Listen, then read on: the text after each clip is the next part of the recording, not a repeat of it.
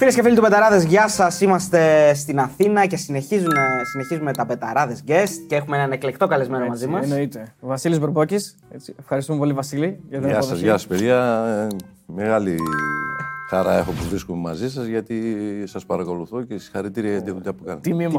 Εντάξει, τιμή σας. Τιμή μας, γιατί έχουμε έναν άνθρωπο που έγινε σύνθημα στα χείλη οπαδών της Αγγλίας. Πόσο δύσκολο είναι αυτό. Αυτό είναι μεγάλο επίτευγμα. Να πας τώρα στην Πρέμιερ, στην Championship και να γίνεις σύνθημα στα χείλη των οπαδών είναι. Και είναι από τους πρώτους, Βασίλη, τώρα διόρθωσε με κάνω λάθος, από τους πρώτους Έλληνες που έκανες μεταγραφή στο εξωτερικό και δεις στην Αγγλία. Στο εξωτερικό νομίζω είχε πάει ο Γιώργος Οδόνης και μετά εγώ και μετά ο Νίκος ο Νταμπίζας. Και στη συνέχεια ο Τράι. Αν αυτή πρέπει να είναι η σειρά, δεν ξέρω αν κάνω. Εντάξει, και πιο παλιά Αναστόπουλος και αυτά τώρα λέμε για τη δικιά σας. Εντάξει, για το Αναστό στην Ιταλία. Στην Αγγλία λέω τώρα ότι αυτή νομίζω ότι είναι η σειρά. Και πέρα από αυτό, εντάξει, είναι και ο Βασίλης είναι από τους θρύλους της ποδοσφαιρικής ΑΕΚ, έτσι δεν το συζητάμε. Και του ΠΑΟΚ όμως. Και του ΠΑΟΚ, αλλά κυρίως της ΑΕΚ, φαντάζομαι.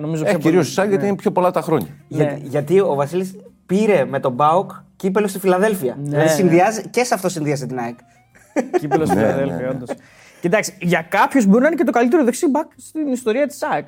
Ή το καλύτερο δεξί-μπακ των τελευταίων 30 χρόνων, της 40 χρόνων της ΑΕΚ μπορεί να είσαι. Δεν θα έλεγα για το καλύτερο μπακ, αλλά ξεκίνησε μια εποχή του επιθετικού μπακ. Της δημιουργίας, πέρα από το χτίσιμο παιχνιδιού πίσω και στην επίθεση. Νομίζω ότι αν θυμάμαι καλά, από τους πρώτους ενεργούς τόσο πολύ μπακ τα χρόνια που μας πέρασαν. Γι' αυτό λένε. Από τους καλύτερους μπακ. Γιατί αυτό είναι. Πώς το βλέπει ο καθένας. Back half. Αυτό είναι κάτι που γενικά λέγεται για εκείνη την εποχή. Δηλαδή ότι εσύ και ο Κασάπης ήσασταν δυο μαζί που ήταν μοντέρνοι για την εποχή εκείνη. Δεν το κάναμε εμείς. Ο προπονητής το έκανε. No. Ο Μπάγεβιτς. Εννοείται. Γιατί αν δείτε και την πορεία του Μπάγεβιτς μετά, πορεύτηκε με κάτι αντίστοιχο. Με Γιωργάτο. Μαυρογενίδη, κάποιους οι οποίοι ήταν μεσοεπιθετικοί, τους έδωσε το ρόλο. Αυτό είναι το δύσκολο, να πάρει ο παίκτης το ρόλο. Αλλά εγώ πώς να μην τον πάρω, γιατί δεν θα παίζα. Αναγκαστικά λίγο τον παίρνεις. Γιατί όταν πας μεσοεπιθετικό στην ΑΕΚ και έχεις μπροστά σου Τσάρτα, Κωστή, Κετσπάγια, Σαβεύσκη και ακόμη και ο Σαβεύσκη από μεσοεπιθετικός. Μοιράστηκε το αμυντικό χάφ μαζί με τους Αμπανάσοβιτς. Δηλαδή πρέπει να πάρεις το ρόλο. Αυτό είναι η ικανότητα του προπονητή και μετά πώς δίνει να λειτουργήσεις στον αγωνιστικό χώρο. Νομίζω ότι ο προπονητής το δίνει αυτό. Βέβαια πρέπει να έχεις και τα προσόντα, αλλά νομίζω ότι ο προπονητής σε βγάζει το να παίξεις αυτή τη θέση. Γι' αυτό λέω ο προπονητής είναι πρώτα. Ξεκίνησες στον Απόλλωνα Καλαμαριάς, εκεί στα μέρη μου. Και είσαι και από πάνω, από Βόρεια Ελλάδα, από Σέρρες. Νομίζω ότι έπαιζε δεκάρι τότε εκεί. Ναι. Ένας άνθρωπος που παίζει δεκάρι έχει μάθει να παίζει ελεύθερα εντελώς. Και είναι και πολύ καλός και πήγε να κόψει και πρωτάθλημα στην ΑΕΚ, αν δεν κάνω λάθος. Ναι. Με ένα γκολ που είχες βάλει. Θα μας την πεις την ιστορία. Πώς είναι να μπαίνει σε καλούπι και να έχει ένα συγκεκριμένο ρόλο, γιατί άλλο δεκάρι, άλλο fullback. Ήταν και αυτό το πρόβλημα στην Καλαμαριά. Ναι.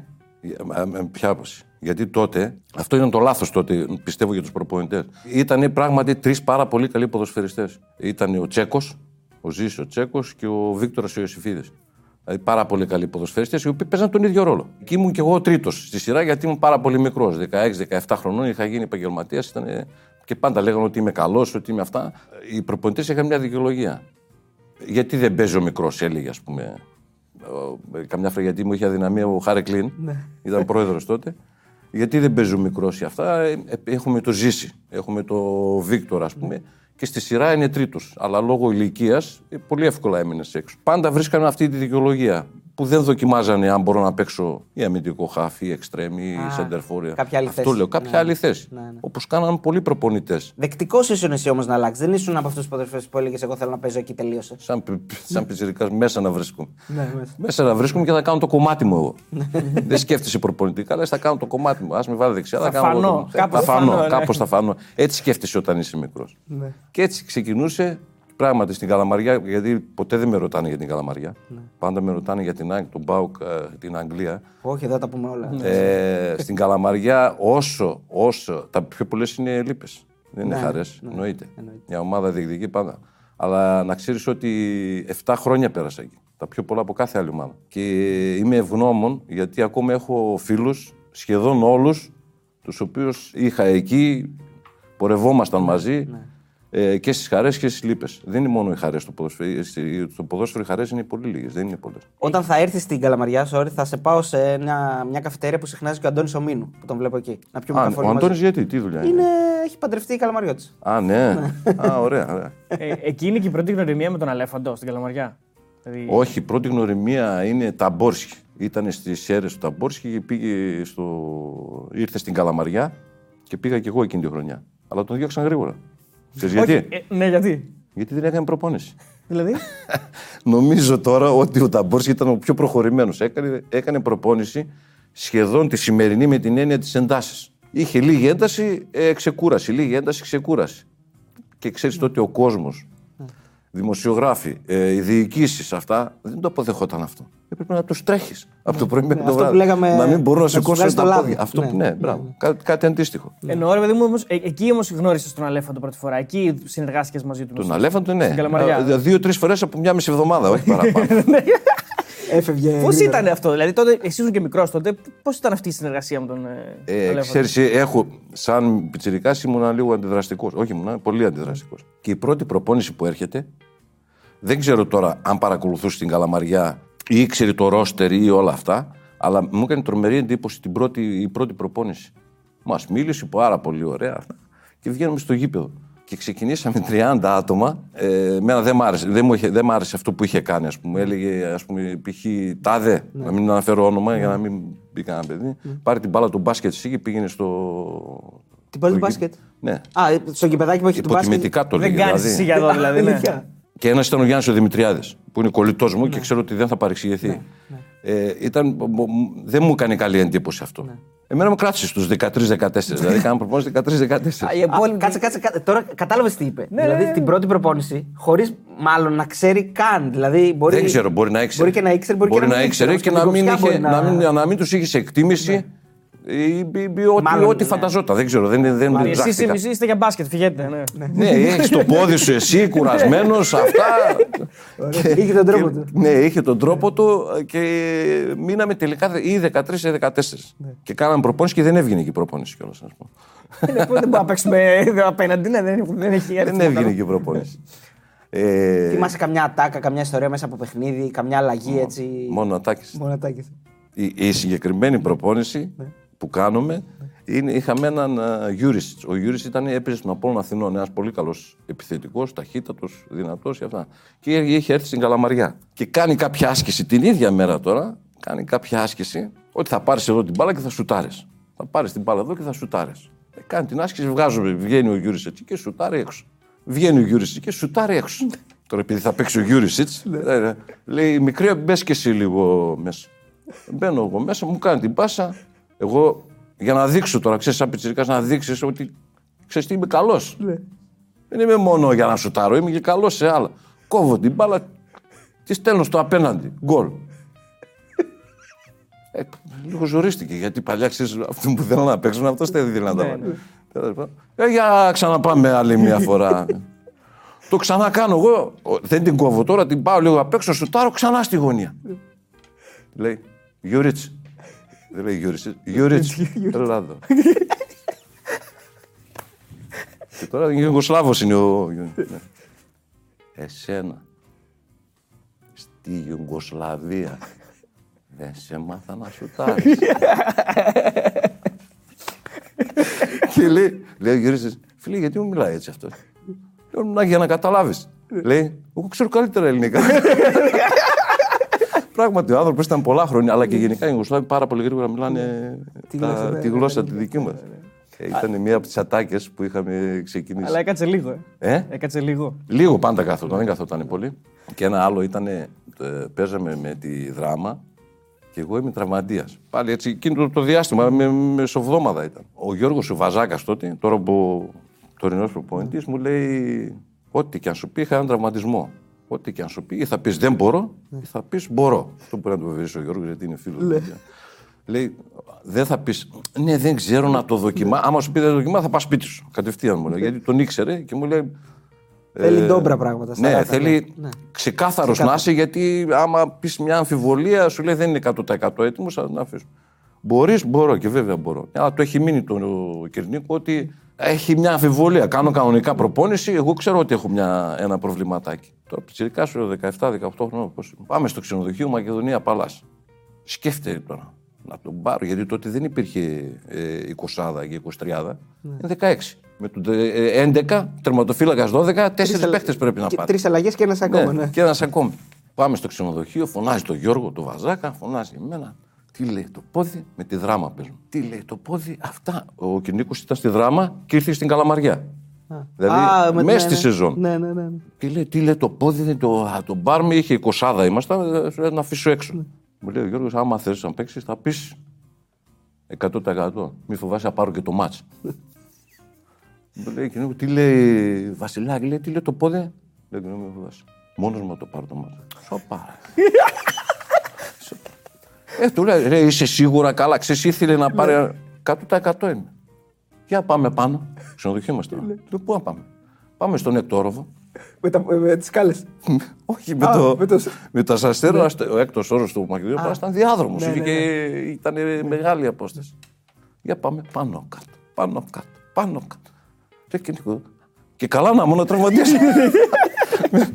Του λέω, και καλά να μόνο τραυματίσαμε. Α, εντάξει, λέει, θα σε πάρω. Και με παίρνει την άλλη μέρα, το σκορ ήταν 0, χανάμε, 0-0. Και με φωνάζει, μου λέει, κάνε ζέσταμα, λέει, θα σε βάλω. Κάνω ζέσταμα, με φωνάζει, λέει, τι λέει, άμα σε βάλω από εδώ αριστερά, θα μπορέσεις. Για πλάκα, λέω, πέναλτι, λέω, θα κερδίσω. Εγώ είχα μάθει τώρα, ο Γιώργος μου λέει, ό,τι θα πεις, τα λες μόνο, αν θες να παίξεις. Την υπερβολή, ναι. Την υπερβολή, λέω, άμα μπω μέσα, πέναλτι θα κερδίσω. Μη σου πω ότι θα βάλω και εγώ. Σοπα, λέει. Πήγαινε, κάνει ζέσταμα. Ξαναπήγαινε, κανένα ζέσταμα. Ξαναγύριζα. Πήγαινα, ξαναγύριζα και μου λέει, ναι, αλλά εδώ δεξιά τον βλέπεις, ήξερε το παίκτη αυτός, να μην αναφέρω το παιδί. Βλέπεις ότι πάνω κάτω πάει αυτός, λέει, πού να το μάρα. Έγινε κουμπάλα, παίζουμε. Εγώ θα πάρω την μπάλα, θα την πάρω στην περιοχή, θα κερδίσουμε. Σοπα, λέει. Και τελικά μπήκα μέσα. Θυμάμαι ότι κέρδισα πέναλτι, αλλά δεν θυμάμαι καλά το σκορ. Νομίζω ότι ήταν 2-1 ότι κερδίσαμε. Κερδίζω και πέναλτι. Ναι. Νομίζω ότι κερδίσαμε. Δεν είμαι σίγουρος. Με το πέναλτι όμως είχαμε ισοφαρίσει. Και λέει: κοίτα να δεις ο πιτσιρικάς μετά. Τι θράσος είναι αυτό που έχει. Δεν μπορώ να πω λεπτομέρειες γιατί θα αναφερθώ σε πρόσωπο και δεν κάνει. Εντάξει, άρα μέσα δεν του πες ψέματα. Όχι, το πρόσωπο που αναφέρει το εκθίαζει. Α, εντάξει, καλό είναι. Δεν του πες ψέματα, του πες θα πάρω πέναλτι και το πήρες. Ναι, και έτσι. Θα μπω μέσα με την μπάλα, λέω στα. Μάλιστα είπα και τον παίχτη που θα κερδίσω. Από τον παίχτη που θα κερδίσω το πέναλτι. Α, ήσουν στοχευμένος δηλαδή. Ναι, γιατί ο συγκεκριμένος έκανε μόνο τάκλινγκ. Α, οκ, ναι. Και εγώ είχα την πονηράδα, το ψεύτικο. Ναι. Την προσποίηση να του κάνεις. Ψεύτικο. Α, το βουτά, εννοείς. Εννοείται. Με την έννοια ότι μπορούσα εγώ να πάρω κοντρόλ, περίμενα ότι θα κάνει τάκλινγκ αυτός, την τζιμπούσα και κερδίζει. Α, όχι, κανονικό πέναλτι. Παιδιά, έτσι μεγαλώσαμε. Δεν είναι ο προπονητής ή όλοι γύρω λέγανε πέσει, θα πάρουμε πέναλτι. Και δεν βλέπαμε την ουσία ότι να μείνεις όρθιος, να κάνεις πράγματα όρθιος. Γιατί ο όρθιος κερδίζει, δεν κερδίζει αυτός που πέφτει. Άρα με το βάρ δεν θα ήταν πέναλτι. Τώρα είμαι κατά αυτόν. Όχι τώρα, από τότε που πήγα στην Αγγλία. Με το βάρ δεν θα ήταν τα μισά πέναλτι τότε. Όχι, θα ήταν. Α, θα ήταν. Τώρα είναι πιο εύκολα τα πέναλτι. Επαφή κοιτάμε. Σωστά. Η ιστορία πάντως που μας είπε με τον Αλέφαντο είναι σαν την ιστορία που μας είπε και ο Φάνης ο Κατριγιαννάκης με τον Γιάννου. Με τον Γιάννου. Είσαι έτοιμος αγόρι μου. Ήθελε να κάνει αλλαγή τον Γιάννου. Ναι, τα λέω γιατί ήταν γεγονός ότι μου ήρθε ο Γιώργος Βαζάκας που τον ήξερε και μου λέει πρέπει να είσαι απόλυτος. Ή μπορώ ή δεν μπορώ. Και όταν θα μπορείς θα μπεις μέσα. Αν θες να παίξεις. Πανέτοιμος κύριε Νικό. Έτσι φαινόταν. Του λέει. Τι έτοιμος ακόμα το που φάβορα. Σου λέει τι έτοιμος. Θα το έχεις βγάλει λες. Ναι, είχε αυτές τις αντάξεις. Όλη αυτή η παρουσία στην Καλαμαριά, στον Απόλλωνα, σε διαμόρφωσε. Δεν μπορώ να πω ότι. Φαντάζομαι ότι δεν σε ετοίμασε για την ΑΕΚ. Γιατί η ΑΕΚ είναι ένα πολύ διαφορετικό μέγεθος και μιλάμε για μια ΑΕΚ πάρα πολύ καλή εκείνων των ετών. Αλλά σίγουρα σε διαμόρφωσε λίγο, δηλαδή σε σκληραγώγησε λίγο. Ναι, σίγουρα. Ήμουνα σκληραγωγημένος ήδη. Μόνος στα μπουζούκια διασκεδάζαμε. Από μικρή ηλικία, ναι, το είχα. Δεν έχει κάτι να κρύψουμε. Και η διασκέδαση ήταν τότε. Άμα είσαι λίγα λεφτά, να πας ούτε. Εγώ δεν είχα λεφτά, αλλά κρατούσα ένα πεντοχύτερο για να πάμε στα μπουζούκια. Αυτή ήταν η ιδέα. Τότε ήμουν σκληραγωγημένος, αλλά και στην ομάδα. Με το Μύρτσιο ήσουν μαζί. Και ο Μύρτσιος πήγαινε μπουζούκια πολύ, δούλευε μπουζούκια. Τον έχουμε στη Θεσσαλονίκη, είναι ραδιοφωνικός παραγωγός. Μας έπαιρνε και πηγαίναμε. Α, αυτός ήταν ο αρχηγός. Ήταν πιο μεγάλος από εσάς. Δεν ήταν λίγο πιο. 4 χρόνια διαφορά είχαμε, δεν ξέρω. Θα μπορούσε να κάνει καλύτερη καριέρα ο Γιώργος. Ο Γιώργος ήταν τερματάρα. Αλλά είχε. Δεν το αποδεχόταν αυτό που έκανε και πράγματι ήταν της υπερβολή. Αυτό που και εγώ το έκανα στην υπερβολή. Εγώ νόμιζα όμως ότι ήμουν μια χαρά σε σχέση με τον Γιώργο. Νόμιζα ότι ήμουν μια χαρά, αλλά όλα ήταν λάθος από την πλευρά μου. Επειδή είπες για και δύσκολα χρόνια τότε, τι background είχες, δηλαδή ενώ οικογενειακά. Όχι, στραγάλια μεσημεριανό. Δεν υπήρχαν και λεφτά τότε. Φτωχή οικογένεια. Αν δεις. Όχι, δεν υπήρχαν και λεφτά στην ομάδα, δεν πληρωνόμουν. Δηλαδή έπαιρνα. Το 87, 25.000 δραχμές, τα οποία πηγαίνανε απέναντι από τα γραφεία της ομάδας στο Δαμιανό. Αν δεν ξέρω αν το θυμάσαι, επειδή είσαι και καλαμαριώτης. Ναι. Στα σπόρια τα. Ναι, πώς το θυμάμαι. Ναι. Το οποίο ήταν χρέη. Χρέη και πηγαίνανε εκεί. Γι' αυτό είπα πριν να μαζέψουν κανένα φράγκο να πάμε για κανένα ποτό κάπου. Δεν υπήρχε τέτοιο. Αλλά και δεν υπήρχαν και τα λεφτά τους, παιδιά. Δεν υπήρχε λεφτά στο ποδόσφαιρο. Δηλαδή έκανε κάποιος 7 ετές και έπαιρνε 3 εκατομμύρια δραχμές. Δεν ήταν έτσι. Ήταν δύσκολα τα χρόνια και για το ποδόσφαιρο, δεν υπήρχαν αυτές οι διαφημίσεις. Ενώ ήταν η προβολή, ο κόσμος σχολιόταν, αλλά δεν υπήρχαν τα λεφτά για να μπορέσει κάποιος να εξελιχθεί. Το σπίτι πώς το πήρε όλο αυτό, ότι ο Βασίλης θέλει να γίνει ποδοσφαιριστής? Δεν το πήρα εγώ μόνο απόφαση. Ήταν η ζωή μου, εντάξει, τη μέρα που θυμάμαι τον εαυτό μου, αλλά και ο πατέρας μου ήταν άρρωστος. Δηλαδή από πίσω μου ήταν. Ξέρεις, η ηλικία όταν είσαι 12-14 δεν θες το γονιό σου. Το πέρασα κι εγώ αυτό. Κάποια στιγμή δεν τον ήθελα. Δεν ήθελα να τον βλέπω. Όπως όλα τα παιδιά στην εφηβεία, γιατί και γονιός είμαι, όλα τα παιδιά στην εφηβεία υπάρχει αυτό το διάστημα.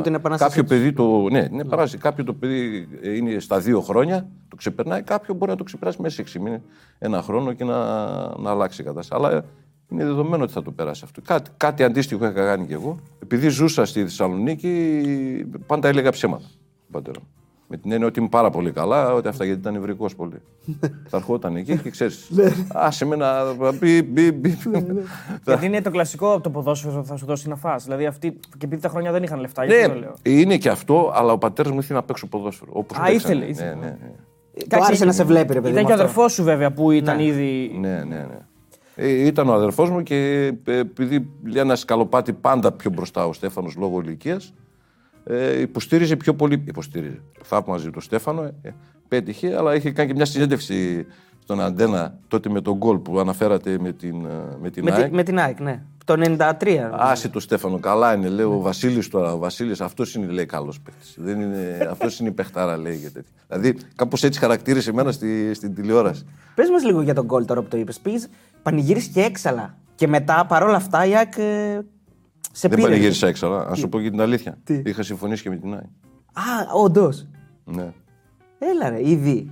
Δεν ξέρω τώρα αν λέγεται. Αυτό λέγεται. Καλά, τώρα. Εδώ λέγονται τα αρχεία από το Β' Παγκόσμιο Πόλεμο. Λέω εγώ γιατί τώρα 6 μήνες μπορείς να το αναφέρεις για τέτοια. Με την έννοια ότι είχα συναντηθεί, όχι μόνο εγώ και ένας άλλος παίκτης Καλαμαριάς. Και το πρώτο πράγμα που είπα, εγώ το μάτς, το δικό μας το παιχνίδι, θα το κερδίσουμε. Η πρώτη κουβέντα που είπα τον άνθρωπο που συνάντησα της ΑΕΚ, είπα να ξέρεις, ή τα 3-4 άτομα, να ξέρεις ότι άστο κομμάτι το δικό μου. Θα σας κερδίσουμε.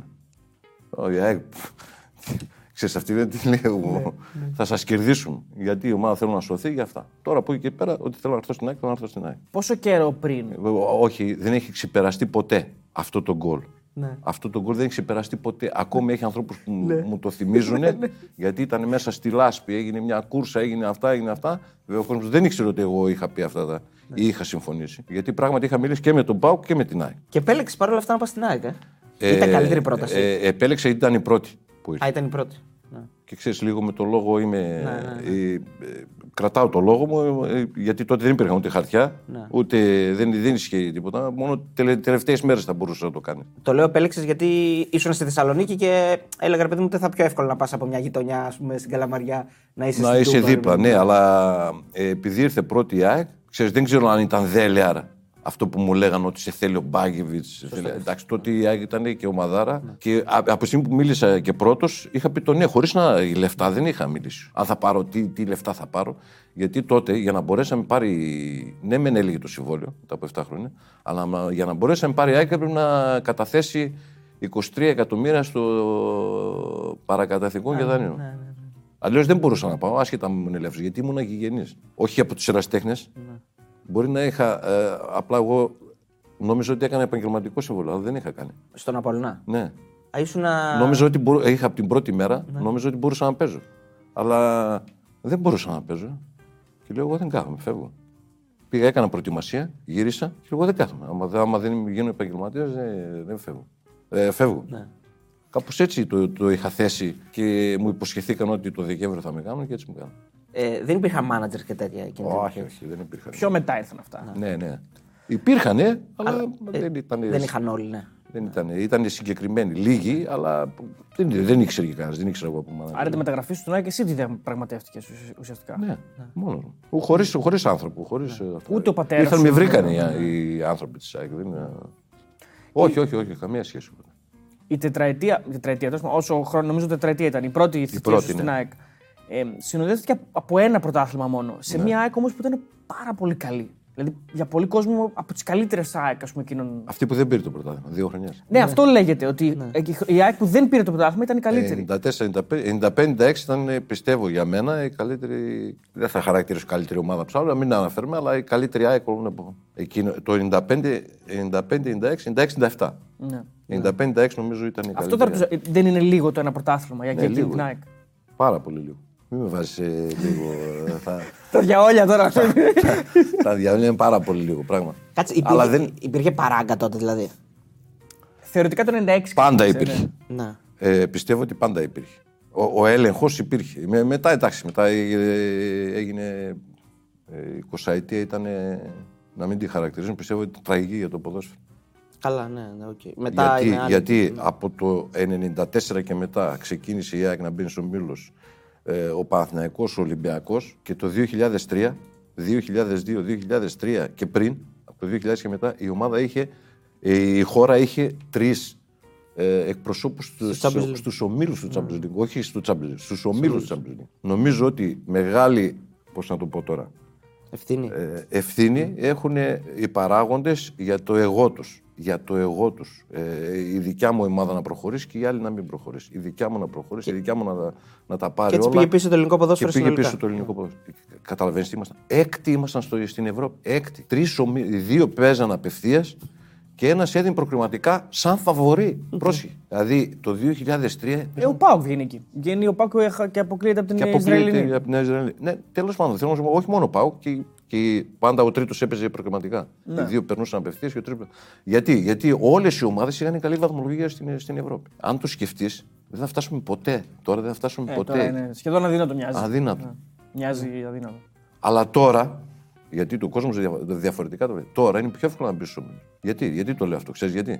Δεν συναντάς. Από τα 4 μεγάλα πρωταθλήματα δεν συναντάς κανέναν. Ναι, γιατί είναι το μονοπάτι των πρωταθλητών και το μονοπάτι. Ναι, έτσι. Είναι η Γερμανία, Αγγλία. Αυτοί δεν παίζουν προκριματικά βασικά. Δεν παίζουν προκριματικά. Απευθείας παίζουν. Άρα πας σε κάποιες άλλες χώρες οι οποίες, αν φτιάξεις το πρωτάθλημά σου και έχεις μια καλή ομάδα, αν αποφύγεις λίγο τον Άγιαξ. Ή καμιά Πορτογαλική ίσως. Ίσως. Αλλά αν αποφύγεις αυτά εδώ, δεν συναντάς και τα μεγαθύρια. Να πεις ότι έχεις 8% πιθανότητα. Δεν συναντάς φανέλες. Αλλά συναντάς πιο σοβαρές ομάδες πάντως από τις ελληνικές. Όχι, όλες είναι σοβαρές. Όλες.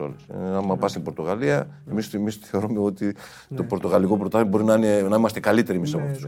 Καμία σχέση δεν έχουμε. Άμα πάρεις από τα γήπεδα, τις υποδομές και το πώς πουλάνε, άρα είναι το καλύτερο πρωτάθλημα. Δεν μπορεί να είναι χειρότερο.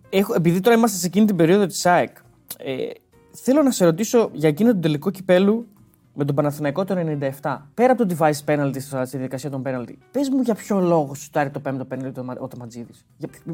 Με ποια λογική υπάρχει αυτή η απόφαση? Γιατί είναι καλός. Μα είχε μόνο ένα penalty όμως στην καριέρα του, δεν είχε βάλει άλλο penalty. Δεν έχει σημασία, ούτε εγώ δεν χτυπούσα. Τα βάζεις στην προπόνηση. Αν και εγώ ήμουνα. Είχα ωραία. Να μην εκθιάζουμε τον εαυτό. Είχα καλό χτύπημα με την μπάλα. Δεν χτυπούσα penalty. Και αν έλειπε και ο Τσάρτας, δεν χτυπούσα penalty. Δεν έχει σημασία αυτό. Αλλά ξέρεις ότι είναι κάποιος καλός. Αλλά δεν υπήρχε σαν πλάνο ότι θα το πάρει ο Τματζίδης. Το πλάνο υπάρχει, γιατί μπορείς να πας στα 11-11. και αν θα αναγκαστεί ο τερματοφύλακας να παίξει. Πάντα υπάρχει αυτό. Να πάει 7-7 και να πεις ο επόμενος είναι ο τερματοφύλακας. Δεν σημαίνει ότι ο τερματοφύλακας δεν χτυπάει καλύτερα από έναν στόπερ. Δεν συνηθίζεται να επιλέγετε για το πέμπτο πέναλτι όμως. Δηλαδή, σημερινή εποχή, επειδή όλοι είναι, οι πιο πολλοί είναι καλοί, αν δεις τα χτυπήματά τους. 80-90% τερματοφυλάκων έχουν καλό χτύπημα. Άμα δεν έχεις καλά χτυπήματα. Δύσκολα θα παίξει μια ομάδα που παίζει. Δηλαδή τώρα ο Κοτάρσκι, ο Μπρινιόλι, αυτοί ο Μπρινιόλι δεν μπορεί να χτυπήσει πέναντι. Και σε πιο ψηλό επίπεδο ακόμα. Αλλά τότε για τον Ηλία, πράγματι ο Ηλίας ήταν καλός. Και έφυγε, ήταν πρωτοπόρος έξω από την περιοχή να παίζει και με την μπάλα ήξερε να τη χτυπήσει. Ήξερε να τη χτυπήσει και σε πλασέ και σε σουτ και σε μπάτσο. Να τη στείλει κάπου με ταχύτητα καλή. Γι' αυτό επιλέχθηκε ο Ηλίας, δεν ήταν τυχαίο. Και δοκάρι και μέσα, καλό πέναλτι. Ναι. Οριακά καλό βέβαια, γιατί μπορούσε να πάει δοκάρι και έξω. Ο Κατσούρ λέει ότι δεν υπάρχει κακό πέναλτι άμα μπει. Άμα μπει, ναι, έτσι δεν υπάρχει κακό πέναλτι. Αλλά υπάρχει κακό. Άμα πέσει δίπλα από το φύγι του Νάμπο, κάτω θα πεις κακό πέναλτι. Απλά κατά τύχη μπήκε, ναι. Έχεις γενικά αρκετά γκολ στην καριέρα σου. Δηλαδή και assist έχεις και γκολ έχεις. Το είχες πολύ, δηλαδή ήσουν σε αυτό το κομμάτι. Δεν θα παίζα και μπάλα. Άμα ήμουν στο άλλο κομμάτι, δεν θα παίζα. Αν ήσουν μόνο δηλαδή πολύ πιο αμυντικός. Καλά, άμα ήμουν σε τέτοιο προπονητή, θα έφευγε. Να σε είχε μόνο δεξιμπάκ. Δηλαδή, στη σημερινή ΑΕΚ να έπαιζε σαν το Ρότα. Ειλικρινά, άμα θα άλλαζα γρήγορα ομάδα. Ναι. Βέβαια, πρέπει να έχεις τη δυνατότητα να το κάνεις έτσι. Άμα είσαι νέος, δεν έχεις παίξει, κάνεις υπομονή για να δείξεις τα προσόντα σου. Αλλά αν είσαι λίγο φτασμένος, θα φύγω. Ναι. Και επιλέξει ο προπονητής να είμαι full back, να μην ανεβαίνω γιατί με θέλει αυτό, ή θα το κάνω στα 37 ή θα το κάνω στα 20, γιατί δεν μπορώ να έχω την πλήρη άποψη για να καταθέσω την άποψή μου ή τα δικά μου τα προσόντα, αυτά που βλέπω εγώ. Μπορεί να είναι και λάθος. Αλλά όταν φτάσει μια ηλικία 28-29, πράγματι ο παίχτης πρέπει να επιλέγει. Και επιλέγουν πλέον και προπονητές και πώς θα παίξω. Δηλαδή, όταν πάει να πάρει μια ομάδα, έναν αστέρα από κάποια άλλη, το συζητάει σε ποιο ρόλο θα παίξει, πού θα παίξει, έτσι θέλω να παίζει και επιλέγει ο παίκτης αν θα πάει. Δεν είναι τυχαία. Δηλαδή, φαντάζεσαι να πάει να πάρει τον Ντεμπρούιν και τώρα που είναι στον άξονα γεγονό να του παίξει τον κόσμο, να πας να του βάλεις αριστερό εξτρέμι ή δεξί. Τι θα πει, εγώ θα παίξω εκεί, γιατί παίζω εκεί. Γιατί παίρνετε εμένα. Γιατί βρήκε το ρόλο του. Και σου λέει, εκεί το έκανα όταν ήμουν πιτσιρικάς. Τώρα εδώ θα πιστεύει ότι είναι ο καλύτερος παίκτης του κόσμου. Και είναι για μένα. Καταλαβαίνεις. Τώρα πλέον το συζητάς με τον προπονητή, με την ομάδα, πώς λειτουργεί η ομάδα, πώς παίζει. Και έτσι εγώ σκεφτόμουν και λέω, δεν θα έπαιζα. Θα έλεγα καλύτερα να με βάλει. Να βάλει κάποιον άλλον και θα πρέπει να φύγω. Τώρα. Γιατί αν το έλεγα όταν ήμουν εδώ στην ΑΕΚ ή το έλεγα όταν ήμουν εδώ στον ΠΑΟΚ, δεν υπήρχε κατανόηση από τον κόσμο ή τη διοίκηση ή αυτό. Ήταν το στείλει να φύγει. Δεν τον διαλύουμε. Αυτή ήταν η νοοτροπία. Ξέρεις ποια είναι η απορία. Έχω μια απορία έτσι, κοιτώντας λίγο όλη την καριέρα σου. Ποια πιστεύεις ότι ήταν η χρονιά που ήσουν top, η καλύτερη σου χρονιά? 95-96 ήταν. 95-96. Πληθώρα παικτών, καλών παικτών. Και γύρισε τους Σαββεύσκη σαν δεύτερο αμυντικό χαφ μαζί με τον Σαμπανάτσοβιτς. Έπαιζε 4-2-3-1 με τον Κετσπάγια μπροστά από αυτούς. Γιατί να σου πω τώρα κάτι. Ναι. Κετσπάγια δεκάρι. Ρόλο δεκαριού διαφορετικά χαρακτηριστικά. Τσάρτας, Κωστής, γιατί ο Κωστής γι' αυτό το ρόλο ήρθε. Ναι. Και έβαλε δεξί εξτρέμ τον Τσάρτα, αριστερό εξτρέμ τον Κωστή και πίσω από το center for τον Κετσπάγια. Ναι. Γιατί ο Κετσπάγια είχε πιο γρήγορα πόδια. Ναι. Μπουκάλες είχε τη γρήγορα πόδια. Ήταν τέτοιο και είχε καλύτερες υπεμβάσεις στην αμυντική λειτουργία. Ναι. Νομίζω εκείνη η χρονιά μου μαζί με τον Τσάρτα. Όλη η ομάδα βέβαια ήταν περιχητική, αλλά νομίζω εκείνη η χρονιά μου με τον Τσάρτα, γιατί πιστεύαν όλοι ότι αυτός ο σχηματισμός ή αυτή η πλευρά θα είναι η πιο αδύνατη που υπάρχει ποτέ. Ναι. Εγώ όχι καλός αμυντικός, πάντα επίθεση. Ο Τσάρτας δεν γυρίζει ποτέ. Αυτά θα τους έχουμε. Βέβαια, στη διάρκεια του πρωταθλήματος τους αναγκάσαμε όλους τους αντιπάλους το πώς θα μας αντιμετωπίσουν αμυντικά και όχι το πώς θα μας χτυπήσουν επιθετικά. Ναι. Και νομίζω ότι ήταν η καλύτερη χρονιά και για μένα και για την ομάδα. Η απορία μου είναι γιατί δεν έπαιξες στην εθνική, γιατί δεν πήρες ρόλο στην εθνική. Σε αυτή τη... Γιατί έχεις κάνει μια αξιοσημείωτη καριέρα. Γιατί ποτέ δεν ήσουν έτσι αναπόσπαστο μέλος της εθνικής. Δεν ξέρω. Κοίταξε, σε στεναχωρεί, ρε παιδί μου, το σκέφτεσαι. Ίσως κάπως... τώρα θα να πω κάτι όταν ήμουν πιτσιρικάς. Ίσως να ξεκινάει από τις μικρές κατηγορίες. Προς Θεού δεν θέλω να δικαιολογήσω τίποτα, αλλά να ξέρεις, στις μικρές κατηγορίες τις εθνικές παιδών, νέων, ελπίδων. Παίζει και Κουτσή Μαρία. Ναι. Όχι την ελπίδων, αλλά τις υπόλοιπες. Ναι. Παίζει και Κουτσή Μαρία. Δοκιμάζονται πολύ διαφορετικά. Όχι, όλοι. Από τα χωριά. Ναι. Όχι επαγγελματίες. Ναι, ναι. Τα χωριά. Εγώ είμαι 16 χρονών και έπαιξα επίσημο παιχνίδι. Και δεν έχω παίξει καμία εθνική. Ίσως είναι να μαθεύονται αυτά. Ίσως είναι ότι σε ένα παιχνίδι έπαιζε Καλαμαριά Παναθηναϊκός. Δεν μπορώ να θυμηθώ τώρα την ηλικία ακριβώς, αλλά δεν ήμουν 17. Καλαμαριά Παναθηναϊκός και κερδίζουμε 2-0 τον Παναθηναϊκό με 2 γκολ του Κώστα Ρουφανού. Που ήμουν πολύ πιτσιρικάς. Ναι. Κώστας ήταν, δεν ξέρω την ηλικία ακριβώς, κάπου 33-34 είχε έρθει από τον Ολυμπιακό. Ελάφι άνθρωπος.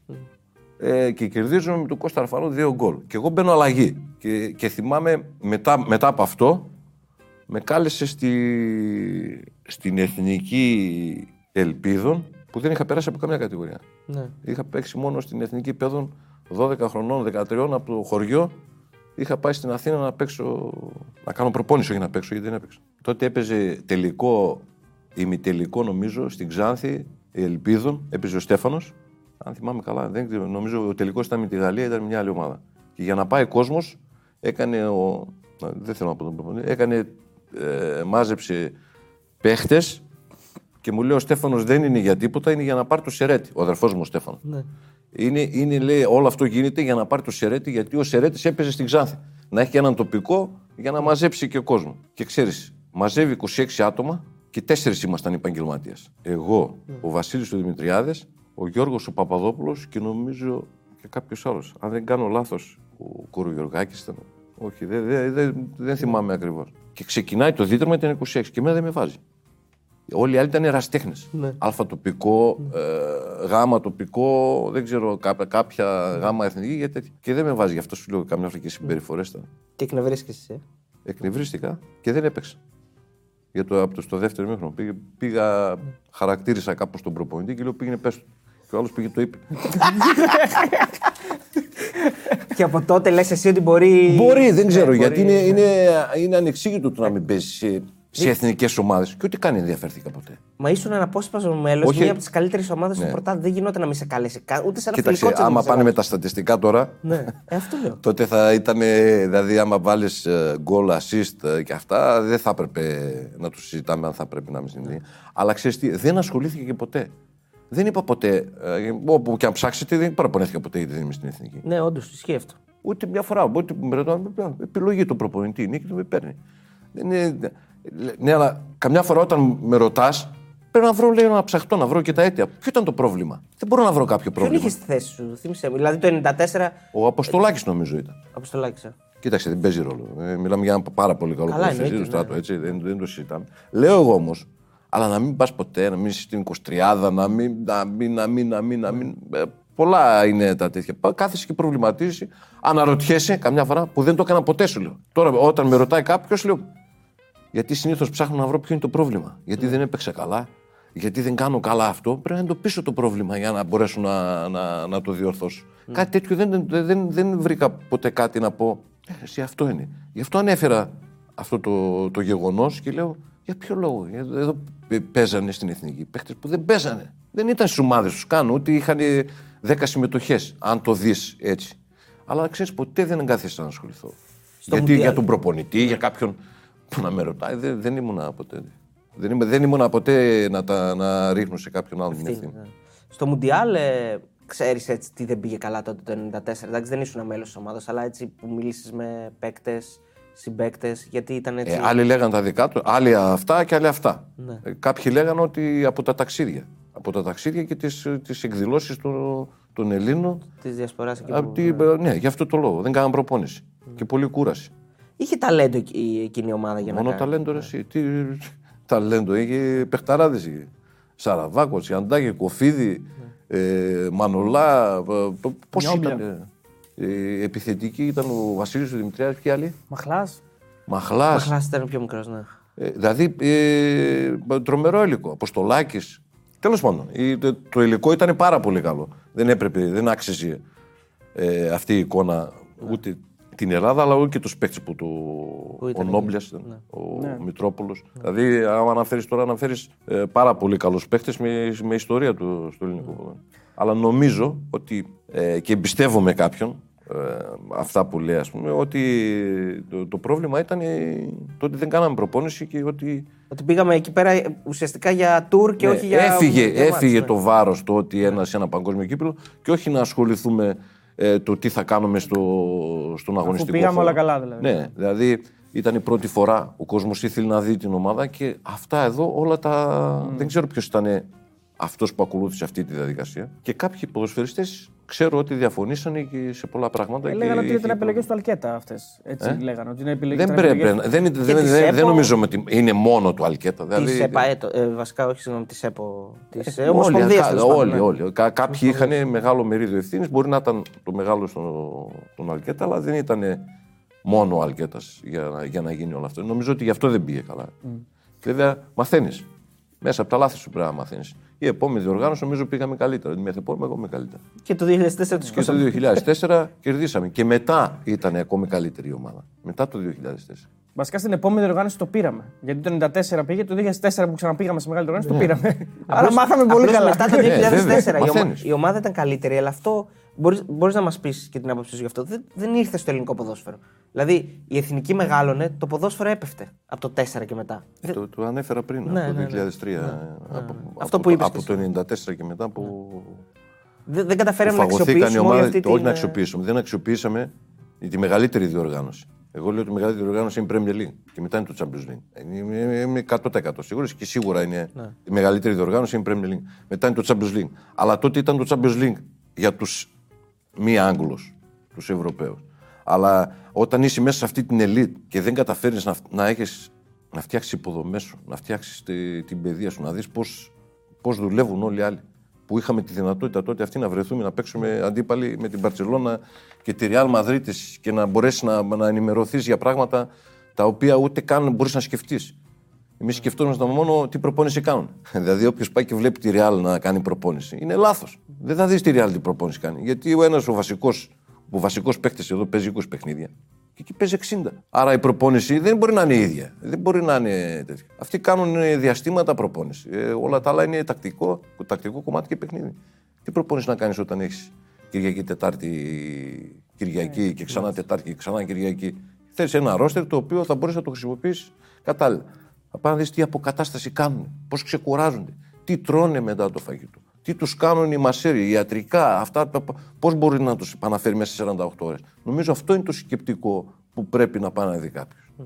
Τώρα, αν θες να παρακολουθείς προετοιμασία, ναι, και να ενημερωθείς. Για ποιο λόγο γίνεται η προετοιμασία, για ποιο λόγο το κάνουν αυτό. Πρέπει να ενημερωθείς, να ενημερωνόμαστε όλοι. Και μετά να πάμε να το εφαρμόσουμε στην πράξη και σε ομάδες που δεν έχουν, ας πούμε. Ναι, τα βασικά. Γυρνάω λίγο στην καριέρα σου. Το 97 που φεύγεις από την ΑΕΚ, αφήνονται αιχμές από την διοίκηση ότι δεν είναι κάτι σαν διάφορος, δεν παίζεις καλά. Τι γίνεται ακριβώς? Όχι, είχα από τις καλύτερες μου χρονιές ήταν.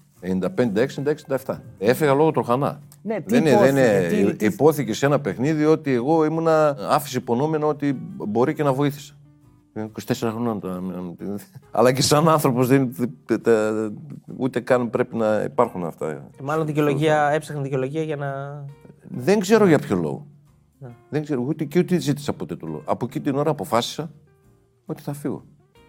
Αποφάσισα εκείνη την ώρα ότι θα φύγω. Και όταν, επειδή δεν μπορείς να βρεθείς στην ΑΕΚ όταν συζητάει να μιλήσεις, ζήτησε ένα ποσό το οποίο ξεπερνούσε του Στέλιου του Μανόλα.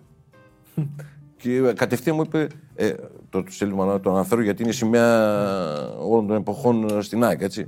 Γιατί είχα αποφασίσει να φύγω. Γι' αυτό που μου είπε, γιατί αυτός ήταν η διοίκηση. Ζητάω ένα ποσό τέτοιο και με ο Μανολάς δεν το παίρνει. Όχι με τον Τροχανά, δεν μιλούσα ποτέ. Αυτό το λέω ότι ο Μανολάς το παίρνει. Τι κάνω, εγώ αξιολογώ τον εαυτό μου εκεί. Έτσι ξεκίνησε η προσυζήτηση που ήταν τα λεφτά, δεν ήταν τόσα. Ξεκίνησαν πολύ χαμηλά. Αλλά σε πληροφορότηση, επειδή δεν είχα υπογράψει ένα μήνα μετά, μπορεί να φτάσαν και το ποσό εκεί. Αλλά πάλι είχα πάρει την απόφαση ότι δεν θα μείνω. Δεν ήταν θέμα χρημάτων. Γιατί ήξερα ότι αν άλλαζε η διοίκηση, αν υπήρχε, θα έμενα στην ΑΕΚ. Παρ' όλα αυτά, όμως, έτσι όπως έγινε, σου δόθηκε ευκαιρία να παίξεις σε ένα επίπεδο το οποίο λίγοι είχαν την ευκαιρία να το κάνουν εκείνα τα χρόνια. Δηλαδή, σε αγγλικά γήπεδα, έστω στην αρχή Champions, αλλά μετά και Premier. Εμπειρίες που εντάξει, Για καλό βγήκε δηλαδή. Ναι, σε καλό βγήκε. Δεν μπορείς να... Κανείς δεν θέλει να τσαρνιστεί. Είναι σαν τον Τράι που είπε με το Μάκη του Σομιάδη. Ναι. Μπορούσε να σου πει ο Τροχανάς, σε πήγαμε εκεί, σε φτιάξαμε εκεί, σε στείλαμε. Όχι.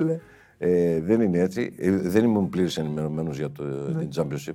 Α, ναι. Τι είχε, τι νόμιζες ότι... Γιατί πήγα να δω.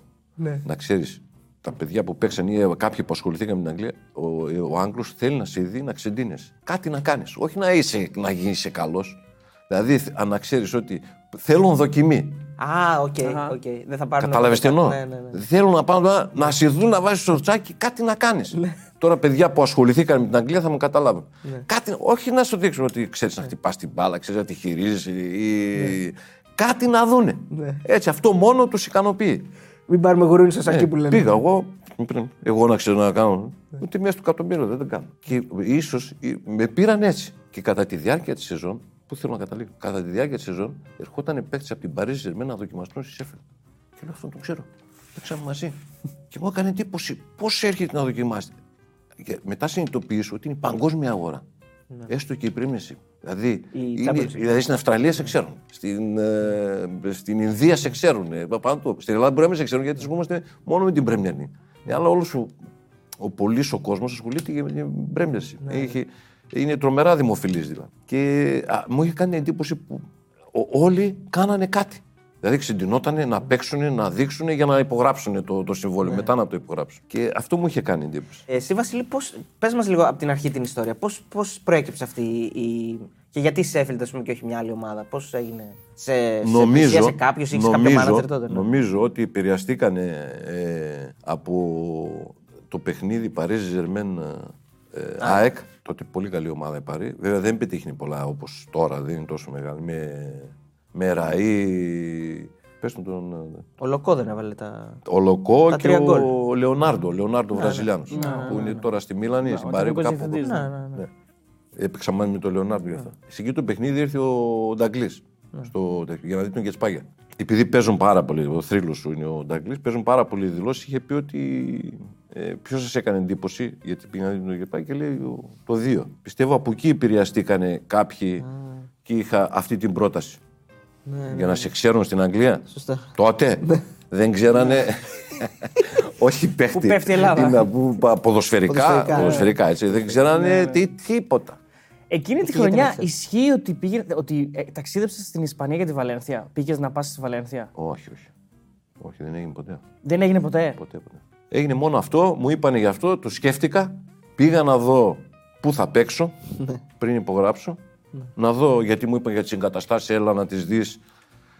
Γιατί δεν ήμουν και θετικός. Πήγα να δω τις εγκαταστάσεις, με το που βλέπω το γήπεδο και τις εγκαταστάσεις, λέω θα υπογράψω εδώ. Δεν φοβήθηκες το άγνωστο. Όχι, το άγνωστο, ότι θα είμαι μακριά από την πατρίδα. Χωρίς δεύτερη σκέψη, είδα το γήπεδο, τις εγκαταστάσεις. Που μου δείξαν αυτά εδώ πρώτα, εδώ είναι η ομάδα. Και λέω εντάξει, αφού είδα αυτά εδώ θα παίξω. Αντιλαμβάνεσαι απευθείας την αλλαγή του στάτους. Δηλαδή είναι εύκολα. Αντιληπτό απευθείας. Όχι. Χρόνο θέλει και η διαφορά είναι ότι το δύσκολο είναι να τα μεταφέρω σε κάποιον. Και να γίνει κατανοητά έτσι. Αλλιώς δεν μπορεί. Αν δεν το ζεις κάποια πράγματα. Τα συστήματα μεταφέρονται δύσκολα. Πολύ δύσκολα μεταφέρω. Είναι ασύλλη, μόνο αγάπη. Δεν το έχω ξαναδεί. Βέβαια το ξέρουν όλοι. Μόνο αγάπη να σου δίνουν και λύσεις στα προβλήματά σου. Τι θέλεις εδώ, πώς θα προχωρήσεις, πώς θα πορευτείς. Βέβαια έτυχε και εγώ να είμαι καλός από τα φιλικά και άλλαξε από το πρώτο φιλικό άλλαξε. Είναι σαν να μου έδωσε τη φανέλα, όχι σαν, μου την έδωσε τη φανέλα στο σπίτι γιατί έκανε κάποια συνέντευξη ο προπονητής και είπε ότι θα δείτε έναν παίχτη που θα πάθετε πλάκα, θα αφήσει εποχή, θα αφήσει αυτά. Και παραξενεύτηκα από το πρώτο φιλικό που το είπε αυτά. Αυτά τα λόγια. Για πες μας και αυτά που μας έλεγες πριν να ανοίξουν οι κάμερες, ότι μπήκες μέσα, παίζεις πρεμιέρα, βάζεις ένα εκπληκτικό γκολ. Και τι αλλάζει όλη η φάση. Δηλαδή, όλος ο κόσμος αρχίζει από εκεί που υπήρχε μια σημαία της ομάδας, ο Ντίν, που μας είπες, όλοι αρχίζουν και πέφτουν πάνω σου. Ναι, είναι. Τότε, μια-δύο εβδομάδες πριν, είχαμε πάρει τον Μπράιαν Ντίν, που είναι θρύλος στο Σέφιλντ. Εγώ βέβαια δεν ήξερα. Ένα σεντερφόρ πήρανε, δεν ήξερα, αλλά μετά έμαθα ότι είναι ο πρώτος παίχτης που έβαλε το γκολ στην Premier League. Ναι. Το πρώτο γκολ. Τέλος πάντων ήταν και καλός, είχε πάρει και μεταγραφή στη Λίντς, αν θυμάμαι καλά. ξαναγύρισε στο Σέφιλντ για να βγει η ομάδα στην Premier League. Περιμένω να δούνε. Παίζω εγώ, παίζω εκπληκτικά πρώτο ημίχρονο. Και έχω άλλες 2-3 ενέργειες στο δεύτερο, οι οποίες τις χαρακτηρίσανε κάπως, το δεύτερο να το πω. Μαγικές. Μαγικές. Εντάξει, γιατί κακό είναι. Βγήκα εγώ man of the match, αλλά το κόσμος φωνάζει τον Ντίν. Από το επόμενο παιχνίδι αλλάξαν όλα. Δηλαδή, 1, 2, 3, 4, 5 συνεχόμενα έβγαινα μέσα στην έδρα και χωρίς να παίζω τόσο καλά, έβγαινα man of the match. Ναι. Παιδιά, ήταν τόσο αγάπη που έχω πάρει από τη Σέφιλντ, είναι η ομάδα που θα τη βάλω πρώτη. Δεν θα βάλω καμιά άλλη ελληνική ομάδα ή ναι. κάποια άλλη ομάδα. Ναι. Ο Νταμπίζας μας έλεγε σε μια μίνι συνέντευξη που το έχουμε κάνει ότι όταν ξαναπήγε μετά από χρόνια στο Νιούκαστλ το θυμόντουσαν. Εσύ έχεις ξαναπάει από τότε Σέφιλντ? Ναι, τώρα με κάλεσε ο Μπάδλο. Αλήθεια? Να πάω στο παιχνίδι στο Γουέμπλεϊ. Ναι. Με τη Manchester City. Πήγες, δεν πήγα. Ημιτελικός, μαζί με έναν άλλο φίλο, ναι. μας είπε ελάτε, θα έχετε εισιτήρια για το γήπεδο. Η άνετη πρόκληση της City ήταν, αλλά και μόνο που ήταν η Sheffield εκεί, εντάξει. Και μόνο που ήταν η Sheffield, γιατί ενθουσιάστηκε που μιλήσαμε, γιατί λέει, μιλάω με ένα θρύλο, λέει τώρα τη Sheffield, εντάξει, μην το λες, είναι πάρα πολύ καλός. Ναι. Λέει, όλοι εδώ μιλάνε για σένα. Αλήθεια τώρα. Ναι. Τώρα. Ναι. Μπορεί να τα έλεγε έτσι, αλλά δεν νομίζω, γιατί ξέρει. Ναι. Έπαιξε και εσύ με τελικό πάντως με τη Σέφιλντ. Ναι. ναι.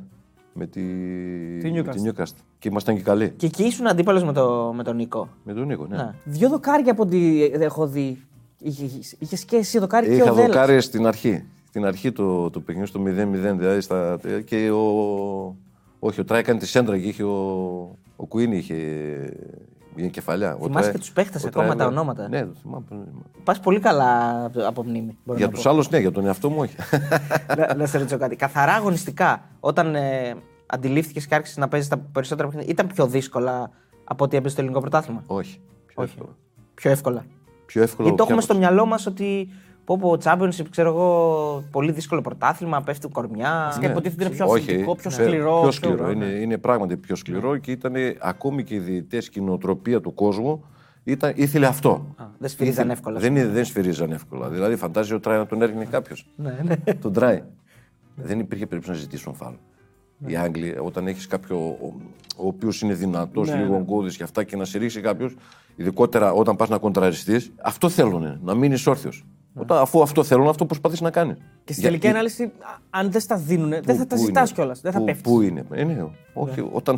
Μα εγώ το είπα και σε άλλη συνέντευξη μου ότι κάποια στιγμή μου είπανε δεν το θέλει αυτό ο κόσμος. Αφού δεν το θέλουμε εμείς, δεν το θέλεις, μην το κάνεις ποτέ. Γιατί έπεσα πράγματι για ένα πέναλτι, για να κοροϊδέψω. Και μου είπε δεν το θέλουμε ούτε εμείς. Άστο, μην το ξανακάνει. Δεν το ξανακάνει ποτέ. Ούτε για φάουλ, ούτε για αυτό. Δηλαδή, αυτό δεν το θέλουν. Θέλουν το physical game. Γιατί να κάνεις κάτι άλλο. Και έτσι ξεκίνησα και πράγματι σε εκτοξεύει αυτό. Και σαν άνθρωπο και σαν χαρακτήρα και δίνεις περισσότερα. Το ότι στην Αγγλία είναι πιο δύσκολο, είναι σίγουρα πιο δύσκολο, είναι 50 φορές πιο δυνατό. Ναι. Πώς βλέπεις, αν λες ένα δυνατό παιχνίδι εδώ, εκεί είναι 50 φορές. Αυτό μπορεί να το επιβεβαιώσουν και τα παιδιά που ήταν εκεί. Πώς είναι δυνατόν να έχει λιγότερα φάουλ? Σε ένα παιχνίδι 50 φορές πιο δυνατό από το ελληνικό, έχει τα μισά και λιγότερα σε φάουλ από εδώ. Πώς γίνεται? Άρα πρέπει να αλλάξουμε όλοι. Να. Δεν φταίνει μόνο οι διαιτητές, γιατί και από τη μία και από την άλλη, όταν βάλεις τον εαυτό σου, ζητάς φάουλ, εσύ υποστηρίζεις μια ομάδα, ζητάει ο άλλος φάουλ. Ήτανε φάουλ, δεν ήταν. Κάπως έτσι συζητάμε. Ενώ δεν το αφήνουμε να εξελιχθεί το παιχνίδι και να βγάλει ο καθένας αυτά που δεν φαντάζεσαι. Ναι. Αυτό κάνουν στην Αγγλία. Τα σώματα πώς ήταν? Υπήρχε διαφορά σωματική? Δηλαδή τα πόδια, τα... Όχι. Μόνο εγκεφαλική ήταν. Εγώ δεν πίστευα ότι μπορώ να παίξω τόσα παιχνίδια. Συνεχόμενα. Και ξέρεις τι ήμουν ένας παίκτης και μια θέση, η οποία γινόμουν αλλαγή. Όχι στην Ελλάδα. Στην Ελλάδα γινόμουν. Στην Αγγλία ποτέ. Δηλαδή είναι 50 παιχνίδια, 90 λεπτά. Δεν είναι να ξεκουραστείς ένα και άλλο να κάνεις. Πιστεύω ότι είναι εγκεφαλικά. Αυτά που σας έλεγα πριν, δεν έχεις καμία έννοια. Όλα είναι λιμένα και το μόνο που έχεις... Όχι, είτε παίξεις καλά, είτε δεν παίξεις αυτό. Okay. Το πρέπει... Ναι. Από μόνοι τους σε περνάνε μια νοοτροπία ότι πρέπει να καταθέσεις ψυχή. Ναι. Χωρίς να σου πούνε κάτι. Χωρίς να σου πούνε τίποτα. Ναι. Και προσπαθείς, κάνεις αυτό το πράγμα. Μέσα στον αγωνιστικό χώρο σίγουρα ήσουν πολύ... χαρούμενος με αυτά που έβλεπες. Εξαγωνιστικά όμως απ' την άλλη δεν ήταν η ίδια ζωή που θα μπορούσε να έχεις στην Ελλάδα. Έτσι. Ήταν λίγο πιο μουντίλα, λιγότερες επιλογές. Εκεί πώς την πάλεψατε με τον Τράι? Τέσσερις εποχές σε μια μέρα. Βροχή, ήλιο. Ναι. Χαλάζει, χιόνι, όλα μαζί. Ναι. Και πολλά παιχνίδια έπαιξα 12 ώρα το μεσημέρι προβολής. Πολλά παιχνίδια. Ναι. Πολλά, γιατί είχε ομίχλη, είχε συννεφιά, είχε 2 μήνες συνεχόμενη βροχή, όλα μαζί. Επιδράει αυτό στην ψυχολογία ενός ανθρώπου που έχει μεγαλώσει. Κάποια στιγμή σε κουράζει πάρα πολύ. Γι' αυτό μόλις έβλεπε στους Άγγλους, έβγαινε λίγο ήλιος, όλα τα γκάμπλου ανοιχτά και μείνει. Και χωρίς κάλτσες. Δηλαδή χειμώνας τώρα. Χειμώνα το κάνουν αυτό. Όχι καλοκαίρι. Εσύ ήσουν με οικογένεια εκεί, με γυναίκα, με παιδί? Ναι, με παιδί. Το ένα μου παιδί ήταν τότε. Δεν ήξερες τη γλώσσα όμως από ό,τι μας είπες. Όχι, δεν ήξερα. Πώς συνεννοήθηκες? Η πρώην γυναίκα μου ήταν Ελληνοαυστραλέζα. Ναι. Σε βοηθούσε αυτή τη μετάφραση? Και με βοηθούσε στη μετάφραση. Ναι, εκεί ήταν μαζί μου και με βοηθούσε στη μετάφραση. Βγαίνατε, ρε παιδί μου, να πιείτε ένα καφέ, ξέρω εγώ, και σε σταματούσε ο κόσμος σας. Ήσουνα στάρ. Όχι. Ναι. Και εκεί που περπατούσαμε. Ναι. Λέει, τι έπαθες, δεν θα παίξεις την Κυριακή? Γιατί το λες? Ναι. Βλέπω Κουτσένης. Πού να τον εξηγήσω εγώ τι ρέζει το περπάτημά μου? Βέβαια, όχι μόνο αυτή. Και εδώ μου λέγανε δεν θα παίξεις. Ο άλλος μη ξέρει χρόνια. Και λέει, τι έχεις πρόβλημα? Όχι, δεν ξέρω τι πρόβλημα. Έτσι περπατάω. Ξέρετε, όχι, πράγματι ήταν πολύ διαδυνοί, πολύ τοπικιστές και όλος ο κόσμος το φιλιόταν με την ομάδα. Όχι μόνο τη United και τη Wednesday. Είναι δύο τέτοια. Που είναι πολύ τοπικιστές. Δηλαδή, να φανταστείς, πήγαν στο Old Trafford και 30.000 από τη Νιούκαστλ και 30.000 από τη Σέφιλντ, και αν είχε άλλα τόσα εισιτήρια θα μπορούσαν να το γεμίσουν και άλλα τόσα. Δηλαδή, εμείς πάμε μόνο για τη νίκη. Ναι. Αυτοί πάνε για όλη τη διαδικασία αυτή. Σωστά. Και εμένα με έχουν μάθει τώρα να πάω η διαδικασία όλη αυτή πρέπει να την απολαύσουμε. Αυτό είναι το γεγονός. Και όχι κάθε αυτού καθρέφτη το γήπεδο. Για να έχουμε μια στατιστική παραπάνω το ότι κερδίζει. Σου χρωστάει ένα κομμάτι της μεταγραφής του Σέφιλντ το Τράι? Δηλαδή έτσι λίγο. Εσύ τον έφερες? Τον πήγες δηλαδή? Σε ρωτήσανε? Όχι. Α, όχι. Ναι, αλλά είπες ότι τον επέλεξαν για να έχεις και εσύ παρέα. Νομίζω ότι έτσι ξεκίνησε. Όχι, νομίζω, γιατί δεν ξέραν από Έλληνες παίκτες. Και ξαφνικά βγαίνει ο προπονητής της ομάδος στο πρώτο-δεύτερο φιλικό και λέει αυτό το πράγμα. Ότι θα δείτε έναν παίκτη. Μετά όμως κατάλαβα ότι αφού θέλουν στόπερ. Και ο μάνατζερ. Αφού θέλουν στόπερ, μπορούμε να φέρουμε έναν Έλληνα, ο οποίος είναι πάρα πολύ καλός, παίζει εθνική ελπίδα, παίζει αυτά. Έτσι ξεκίνησε και πήρανε τον Τράι ή διαπραγματευτήκανε μέχρι να τον πάρουν. Αλλιώς δεν θα εμφανιζόταν ο Τράι. Είμαι σίγουρος γι' αυτό. Όχι για το αν είναι καλός ή δεν είναι. Δεδομένο ότι είναι καλός. Αλλά έτσι ξεκίνησε γιατί έχουν έναν ο οποίος παίζει. Τον βλέπουν ότι είναι καλός, δεν ξέρουμε αν θα παίξει, βλέπουν ότι είναι καλός. Αφού θέλουμε στόπερ, ας επιλέξουμε και έναν από εκεί που είναι καλός και μελλοντικός και καλός παίκτης. Του λέγα, γιατί ο Τράι έπαιζε και εθνική ελπίδα βασικός. Ήταν στον Άρη, έπαιζε και στον Άρη σε μικρή ηλικία και το είδαν αυτό και έτσι ξεκίνησε. Δηλαδή. Νομίζω ότι ήταν ο λόγος για να έρθει ο Τράι. Εγώ τον Τράι δεν τον ήξερα τότε. Δεν ήσασταν. Τον ήξερα. Α, τον ήξερε. Τον ήξερα, μας έβαλε 2 γκολ. Α, ναι. Άρης ΑΕΚ. Ναι, και ένα φάουλ νομίζω είναι. Ένα μακρινό. Κάτσε να θυμάμαι, ναι. Όχι. Νομίζω δεν έχει βάλει. Η μεγαλύτερη φάση έγινε στο λεωφορείο μέσα. Τι για μέσα?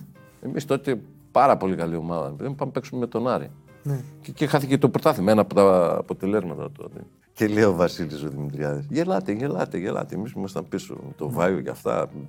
Ο Βασίλης είχε και εμπειρία από Άρη. Ναι, γελάτε. Είναι καλή ομάδα. Και λέει ο Βάιος: με ποιον ρε, με τον Τραγιανό, λέει ο Βάιος Καραγιάννη. Εντάξει, οι δύο είναι κολλητοί. Ναι, πολύ φίλοι ο Βάιος με το. Το είπε για το όνομα, ρε παιδί μου. Ναι. Όχι. Ναι.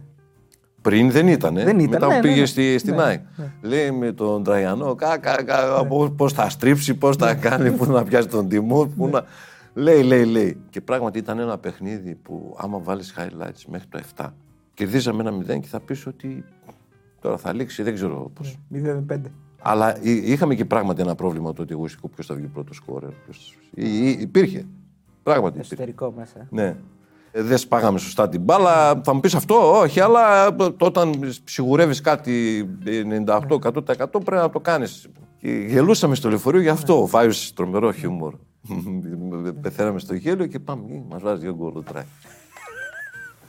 Το είπατε μετά, την έχετε βγει. Έλεγε ο Βασίλης, σας το είπα εγώ. Μάση τι σου είπα και αυτά.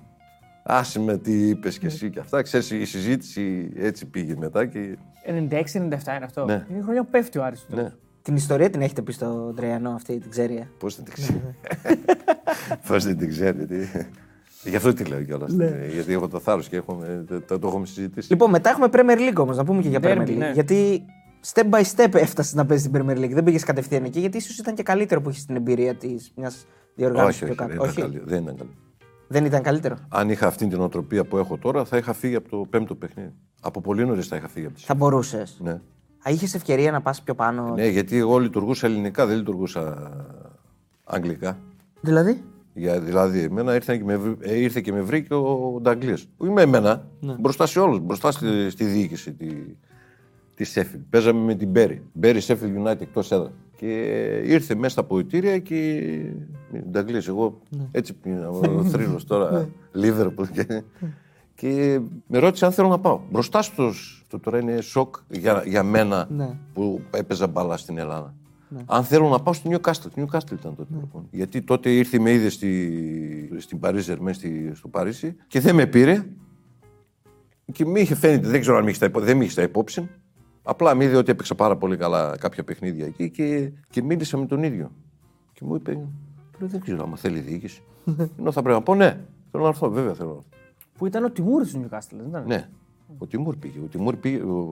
Ο Νταγκλής τον πήρε στην Νιούκαστλ. Τότε ήταν προπονητής. Γι' αυτό είχα προαναφέρει ότι ήρθε στο Παρίσι να δει ο Νταγκλής τον Τιμούρ.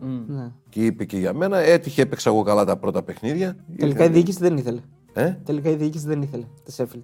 Δεν είναι διοίκηση. Έδινε ένα ποσό 6 εκατομμύρια λίρες τότε. Πολύ μεγάλο. Εγώ τα υπολόγιζα. Τόσα λεφτά δεν λέω τώρα εσύ με δύο παιχνίδια για μένα. Κάπως έτσι. Αλλά εγώ δεν έπρεπε να πω ότι ναι, θέλω να πάω. Δεν το λέγα ποτέ. Γιατί μου δίνει τόσο αγάπη ο κόσμος σε αυτά και λειτουργούσα ελληνικά. Δεν λειτουργούσα. Συναισθηματικά. Όχι, ελληνικά. Για να μην μπούνε, όχι συναισθηματικά, να μην μπει ο κόσμος. Γιατί εδώ μπορεί να βγει κάποιος και να δηλώσει ακόμη και σήμερα ότι δεν παίζω και θέλω να φύγω. Και το κάνεις αν δεν πες. Ναι, δεν θέλω άλλη επιλογή. Δεν έχει σημασία, αγαπάω την ομάδα, αλλά θέλω άλλη επιλογή. Θέλω να παίζω. Δεν είναι κακό.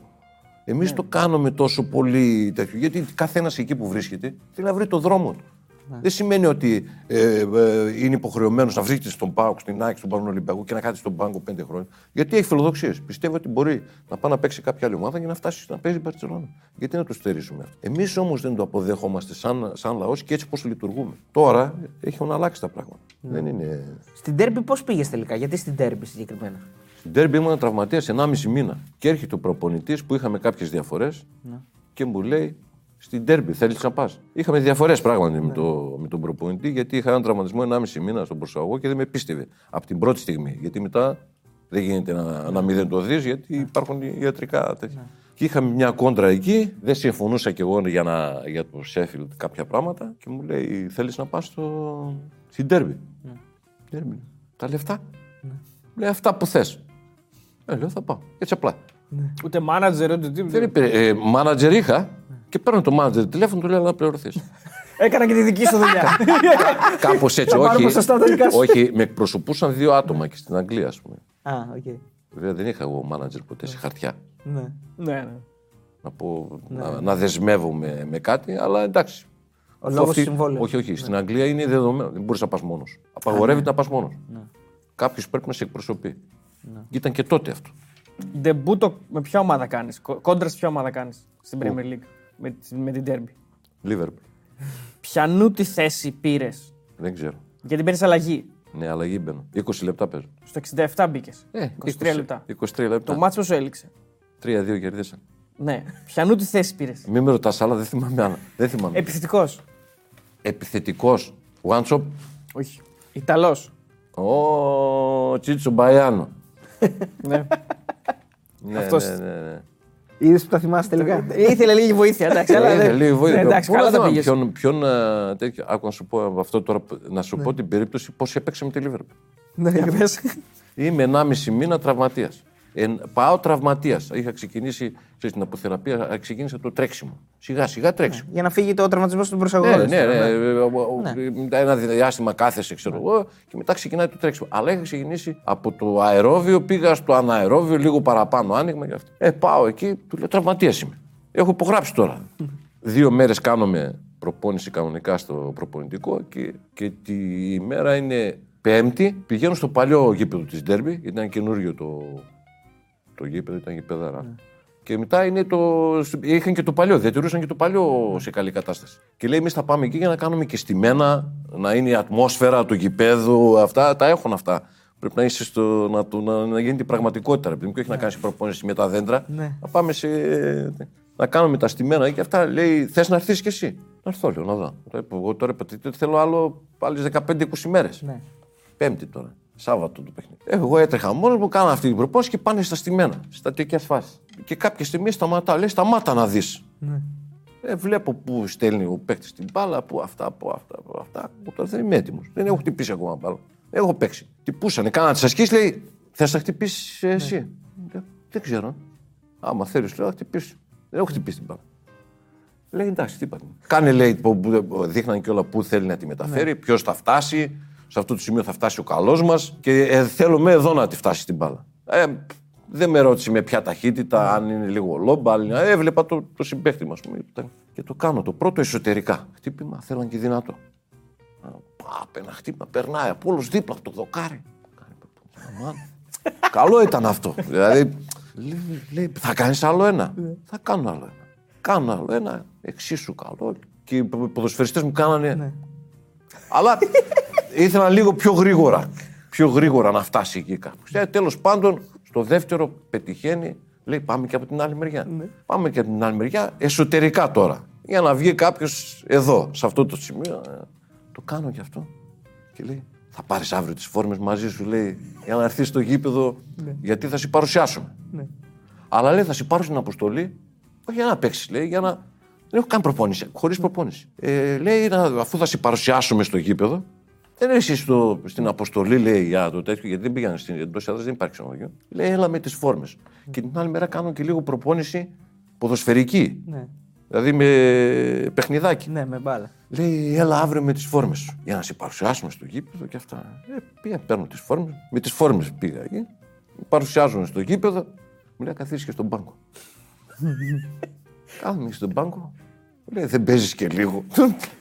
Με τη Λίβερπουλ τώρα παίζαμε, ξέρω εγώ, και μπαίνω μέσα και δεν μπορώ να περπατήσω. Κάνω ένα sprint, τέλος, αυτό ήταν. Τι λες? Ναι, δεν ήμουν ακόμα. Σε τσίβησε δηλαδή? Όχι, δεν μπορούσα. Από το μπούκωμα, από το αυτό, δεν μπορούσα. Έκανα δηλαδή ένα άνοιγμα και ήθελα 5 λεπτά για να πάρω να επανέλθει η ανάσα μου. Δεν ήταν τόσο.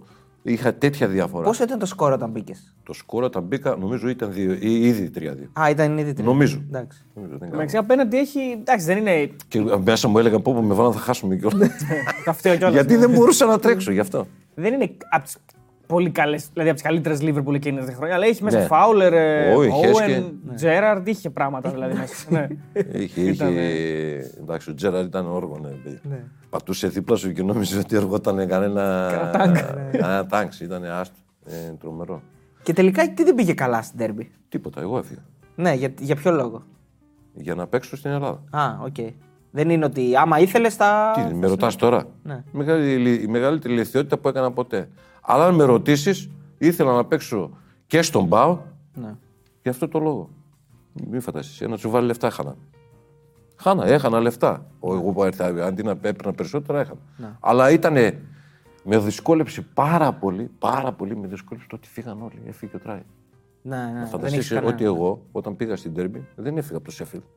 Α, έμενες εκεί και. Έμενα στο Σέφιλντ και πήγαινα στο Ντέρμπι για να κάνω προπόνηση και ξαναγύριζα. Ήταν περίπου 1 ώρα, 45 λεπτά κάθε μέρα. Έχασες και τη θέση σου από ένα σημείο και μετά. Έχεις χτυπήσει στο σαγόνι. Σου σπάσε το σαγόνι ο Φανχόιντο κάποτε. Δεν είχα χάσει.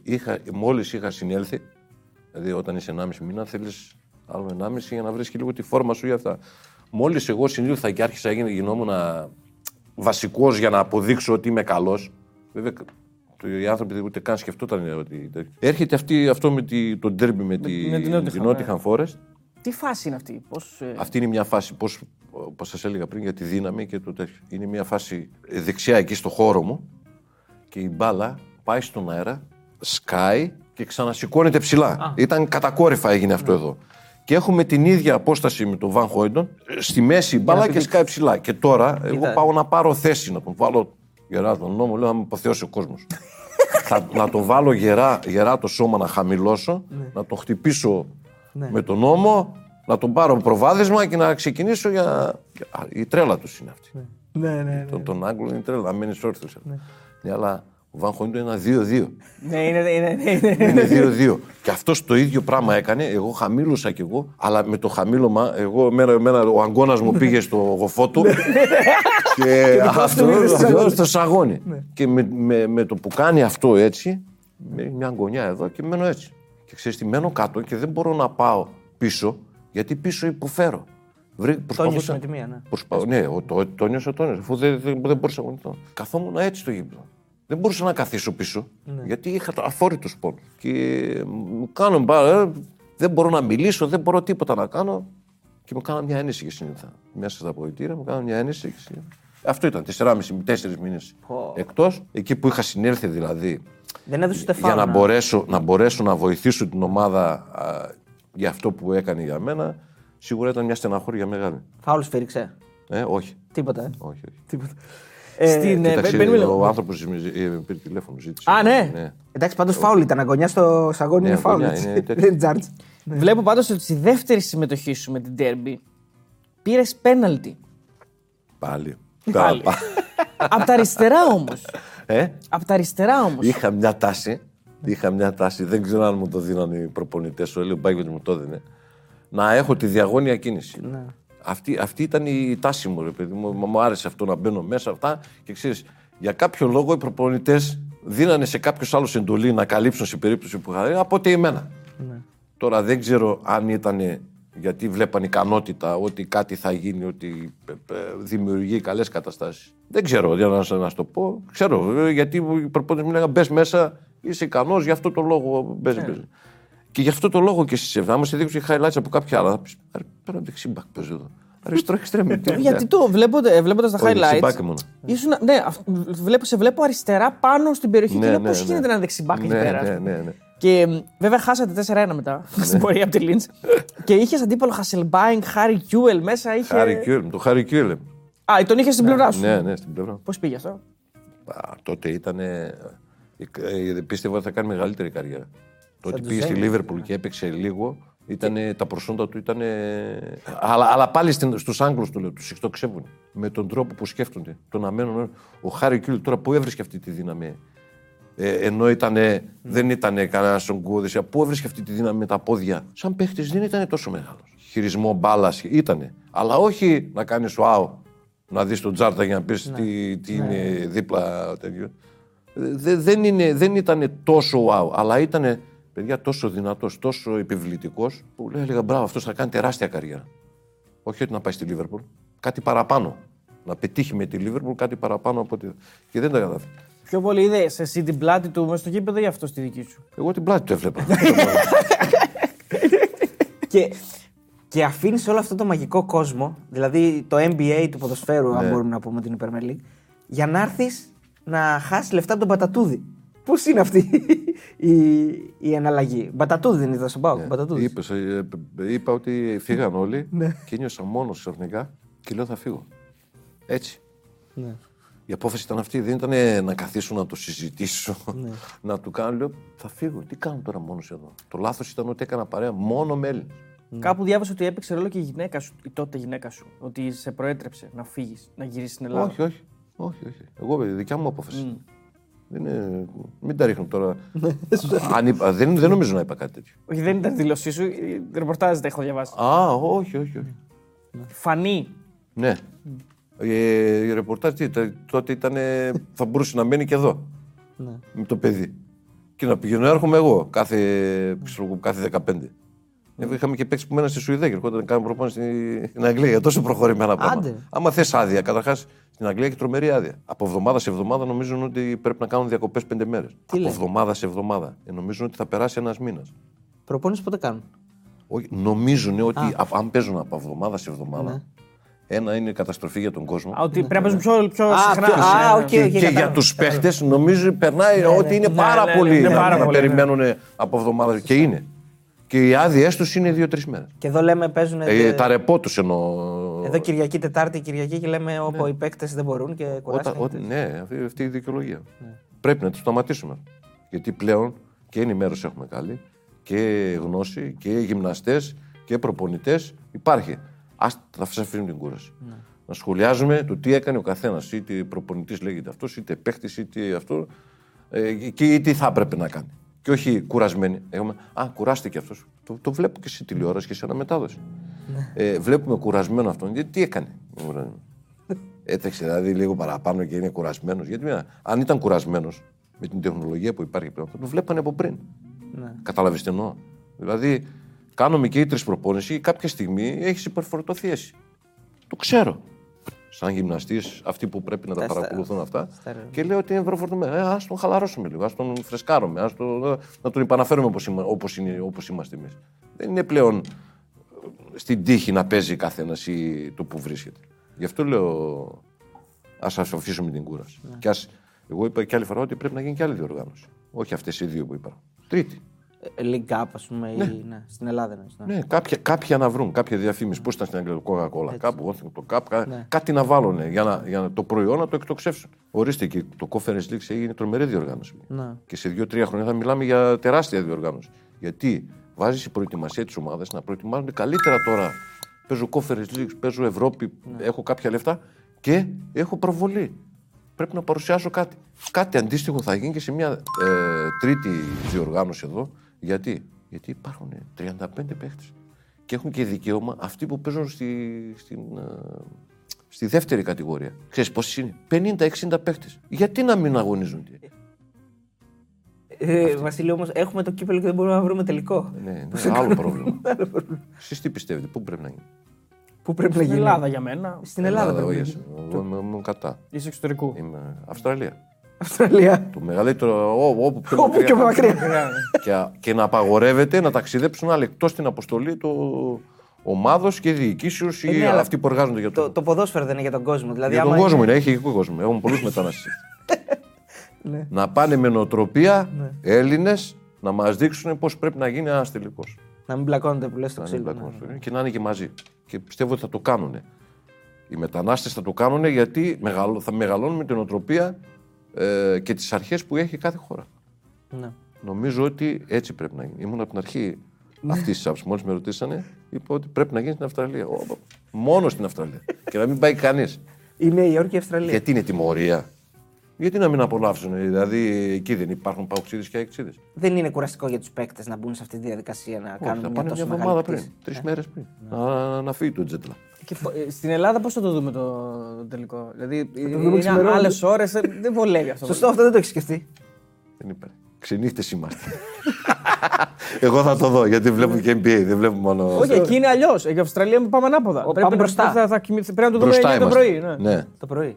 Με το πρωινό μας. Θα τη βρούμε την μπουγάτσα. Δεν είναι αυτό το πρόβλημα. Μια που είπαμε μπουγάτσα, πάμε σε ένα κεφάλαιο της καριέρας στον ΠΑΟΚ.